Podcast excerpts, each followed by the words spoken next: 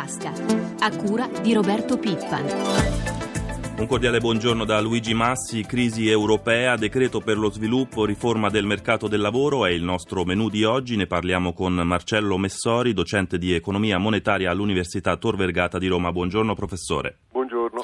Partiamo dalla crisi della zona euro. Ieri il declassamento della Spagna, le banche iberiche sempre più in difficoltà, l'Europa pronta a intervenire. Ma sentiamo su questo il servizio di Amalia Carosi e poi ne parliamo. Esito dell'asta di bonus di ieri a far tirare un sospiro di sollievo a Madrid. In serata è arrivato il downgrading del debito pubblico iberico da parte di Fitch. L'agenzia di rating più europea delle tre consorelle ha declassato la Spagna di ben tre gradini, da A a B B B, appena sopra ad Atene, ma in fondo alla classifica europea, ben al di sotto dell'Italia, che è catalogata come A- e dell'Irlanda. A questo Fitch aggiunge prospettive negative. A pesare sulla decisione, spiega una nota, sono una serie di fattori, a cominciare dal probabile costo per il bilancio pubblico derivante dalla ristrutturazione e ricapitalizzazione del sistema bancario spagnolo. Costo stimato da Fitch in circa sessanta miliardi di euro, pari al sei per cento del P I L, ma che potrebbe salire a cento miliardi di euro, pari al nove per cento del P I L, se lo scenario si aggravasse rispetto alle previsioni. Secondo l'agenzia, inoltre, la Spagna resterà in recessione anche nel duemilatredici, mentre in precedenza si attendeva per il prossimo anno una ripresa. Finora Madrid ha solo annunciato di voler chiedere aiuto all'Europa per le sue banche, ma ieri il presidente dell'Eurogruppo, Jean-Claude Juncker, ha detto che se lo farà verrà certamente aiutata. Di nuovo in diretta con Marcello Messori. Abbiamo sentito la situazione, professore, con la Spagna. Rischiamo un'altra Grecia? Beh, certamente la Spagna è in difficoltà e soprattutto sono in difficoltà eh, le banche spagnole. Ciò che si deve evitare è che si riproduca una situazione simile all'Irlanda, in cui, come si ricorderà, il governo irlandese era intervenuto in salvataggio delle proprie banche e questo aveva determinato un forte appesantimento del bilancio pubblico irlandese fino a creare una sorta di circolo vizioso. Adesso la scommessa è che sia possibile ricapitalizzare e finanziare le banche spagnole, non attraverso un intervento del governo spagnolo che incida sul debito pubblico, ma attraverso meccanismi europei che sfruttino un fondo spagnolo al di fuori del perimetro della pubblica amministrazione. Se questo non riuscirà, certamente la Spagna sarà in una situazione di grave difficoltà e, date le dimensioni dell'economia spagnola, questo determinerà un forte aggravamento, un forte deterioramento di una situazione europea già eh, appesantita dai problemi greci. Intanto dagli Stati Uniti il numero uno della Fed, Bernanke, accusa l'Europa proprio di non fare abbastanza per contrastare questa crisi. Bernanke si dice pronto a intervenire ancora a sostegno dell'economia americana, che ritiene appunto frenata dall'Europa. Cosa pensa di questa querella? Ma io penso che certamente la situazione europea pesi negativamente sull'economia internazionale e quindi anche sull'andamento economico statunitense. Non dobbiamo però dimenticare che la crisi del debito sovrano europeo è un po' anche la conseguenza della crisi finanziaria innescata proprio dal settore immobiliare statunitense. Qui non si tratta di attribuire colpe, si tratta di ritrovare un sentiero di crescita. Gli Stati Uniti, che pure hanno fondamentali macroeconomici, come si dice, cioè una situazione del loro bilancio pubblico e delle partite correnti più negativa di quella dell'Europa, hanno comunque scelto di stimolare l'economia, eh, continueranno a farlo almeno fino alle prossime elezioni. Questo eh, certamente allenta le tensioni a livello internazionale ed evita la caduta in una grave recessione. Anche l'Europa deve fare qualcosa affrontando i problemi strutturali dei paesi periferici, ma anche rilanciando la domanda a livello dell'area europea.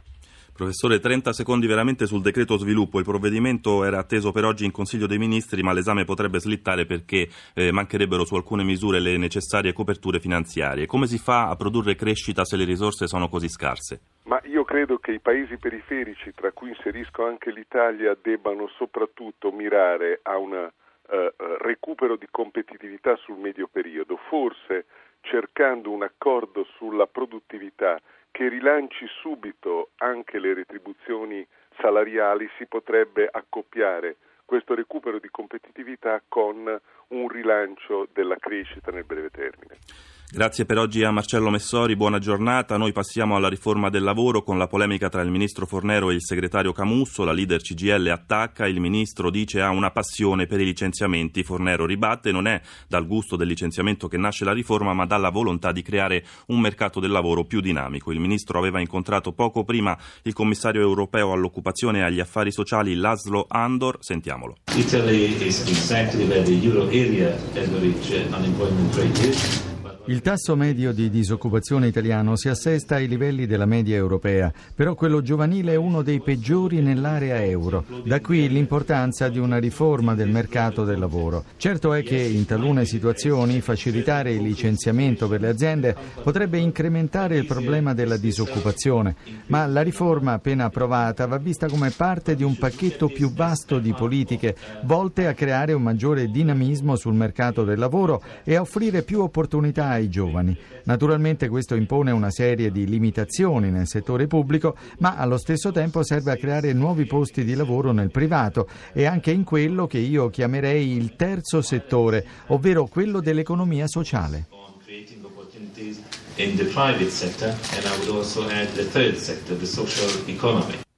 Ancora lavoro e temi sociali al Presidente del Consiglio Monti, che ieri lamentava di aver perso il sostegno dei poteri forti. Replica oggi il leader della C I S L Raffaele Bonanni al microfono di Danilo Tolardo. Monti, già che si preoccupa di aver perso rapporti con i poteri forti, si rivolga e stringa un patto con le forze popolari e sociali che sono la vera anima che è importante del Paese. Gli imprenditori, secondo il Premier, non riconoscono che il governo ha superato tabù finora intoccabili. Io penso che la riforma delle pensioni, per come è stata fatta, sia stato un errore, perché una riforma non discussa con i soggetti ha creato la condizione ideale per strafalcioni come quelle fatte sugli esodati, oppure su un altro errore che nessuno vuol calcolare, che non si è fatta alcuna differenza tra lavoratore e lavoratore, tra quelli che possono stare più a lungo e quelli che non possono stare più a lungo. Mentre si tagliano i soldi per lavoratori e così via, può accadere che si danno provvidenza a favore dei gestori delle short machine, perché le lobby si muovono grandemente, anche anche su tagli su interessi piccoli si muovono con molta più agilità. D'altronde noi siamo d'accordo che bisogna fare molte riforme, ma le riforme si fanno calcolando l'impatto che hanno sulle persone, e non sono uguali le persone povere da quelle ricche, e fino adesso, per la verità, i poveri sono stati più caricati dei ricchi.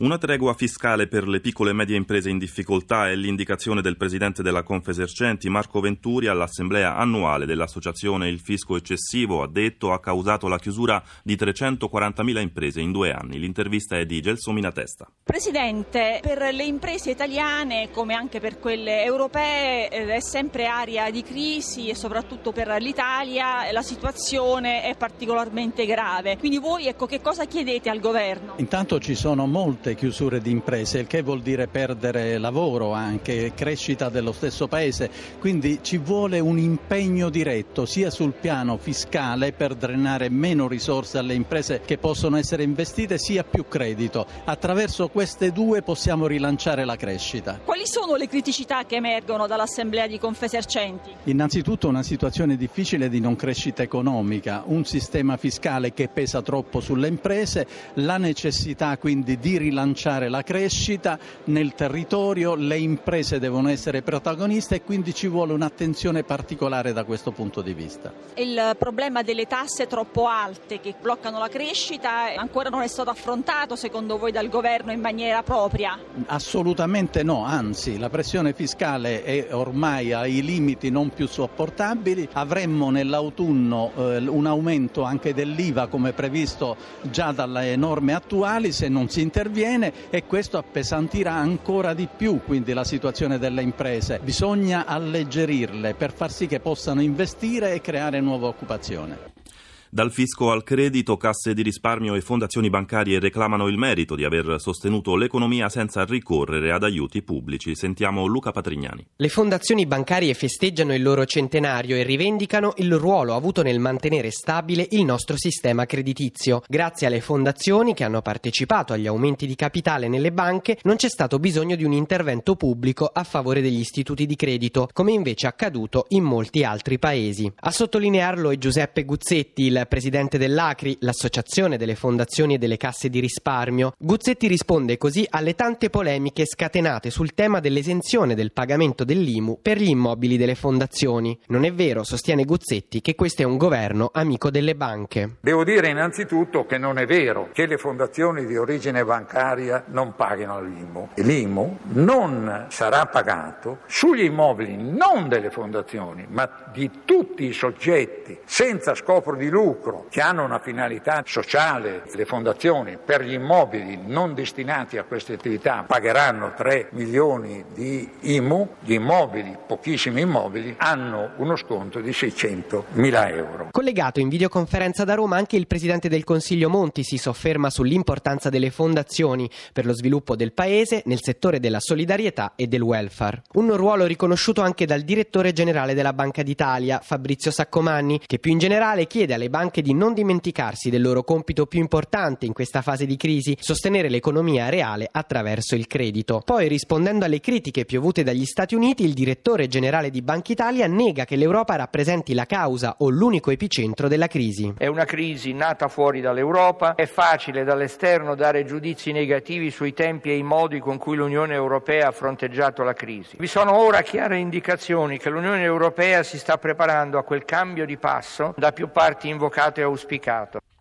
Parliamo ora di turismo. Che estate sarà per gli italiani in un momento di difficoltà economiche e sociali? Tendenze e previsioni in uno studio della società J F C. Marco Sabene ha sentito l'amministratore unico Massimo Feruzzi. Noi abbiamo definito il duemiladodici l'estate degli italiani, la vacanza liofilizzata, una vacanza molto desiderata ma consumata brevemente, quindi in un periodo più breve rispetto agli anni scorsi, in maniera completa, quindi grande desiderio, esplosione in, un po- in pochi giorni di una vacanza che deve offrire tutto. Quanto spenderanno gli italiani nel duemiladodici per la loro vacanza balneare? Gli italiani spenderanno in media cinquecentosettantaquattro euro per la vacanza balneare rispetto ai seicentoquarantaquattro euro dello scorso anno. Ne risentiranno anche i servizi? Ne risentiranno soprattutto i servizi, perché ovviamente la parte di, diciamo, del commercio o dei servizi extra sono quelli che risentiranno maggiormente di questa fase di crisi. I costi di questa vacanza duemiladodici? Aumenteranno del quattro virgola tre per cento, quindi da un lato abbiamo visto la, una riduzione da parte degli italiani del budget a disposizione per la vacanza, però dall'altra parte vediamo un aumento dei costi stessi dei servizi di vacanza. Parliamo di fatturati. Quanto risentiranno le destinazioni balneari di questa diminuzione proprio di presenze? Tutto l'arco balneare italiano risentirà di un sei nove per cento in termini di presenze, mentre invece la riduzione del fatturato sarà molto più elevata. Si parla di una riduzione variabile tra il quindici e il diciannove per cento del fatturato complessivo delle destinazioni balneari italiane. Chiudiamo con il consueto aggiornamento dai mercati finanziari. Ci colleghiamo con Milano, dove c'è per noi Alberto Barbagallo. Buongiorno. Buongiorno da Milano. Partiamo dunque dalle piazze asiatiche, come stanno andando? È il eh, realizzo dei recenti guadagni deprime Tokyo, giù del due virgola quarantatré per cento nonostante la revisione al rialzo del prodotto lordo nel primo trimestre, ma anche con la riduzione dell'avanzo commerciale ad aprile. Hong Kong dopo l'avvio positivo si è girata, meno zero virgola settantasei per cento, Shanghai è quasi stabile, Singapore cede mezzo punto percentuale. Ricordiamo brevemente com'era andata ieri in Europa e a Wall Street. Per Milano il quarto rialzo consecutivo, F T S E M I B più zero virgola ottantotto per cento, Londra ha guadagnato oltre l'uno per cento, lo zero virgola ottanta per cento Francoforte e Zurigo. Il taglio del rating spagnolo non ha fatto in tempo a incidere sugli spread, a New York poi il Dow Jones è salito dello zero virgola trentasette per cento. Quali previsioni si fanno invece per oggi? Ma i futures sugli indici europei cedono intorno a mezzo punto percentuale, dunque analoghe si prospettano aperture in calo per le borse, poi c'è da vedere come si muoverà il mercato dei titoli di Stato. Infine i cambi, Alberto, l'euro. L'euro scivola a un dollaro e venticinque dal dollaro e ventisei di ieri. Grazie ad Alberto Barbagallo. Alle sette e cinquantaquattro minuti vi ricordo anche l'appuntamento con Questione di Borsa dopo il G R uno delle dieci. Per porre domande agli esperti potete chiamare dalle otto e trenta alle nove il numero verde otto zero zero cinque cinque cinque nove quattro uno. Francesca Librandi per l'assistenza al programma. La pagina economica si ferma qui. Da Luigi Massi grazie per l'ascolto e linea di nuovo a Paolo Salerno con Prima di tutto.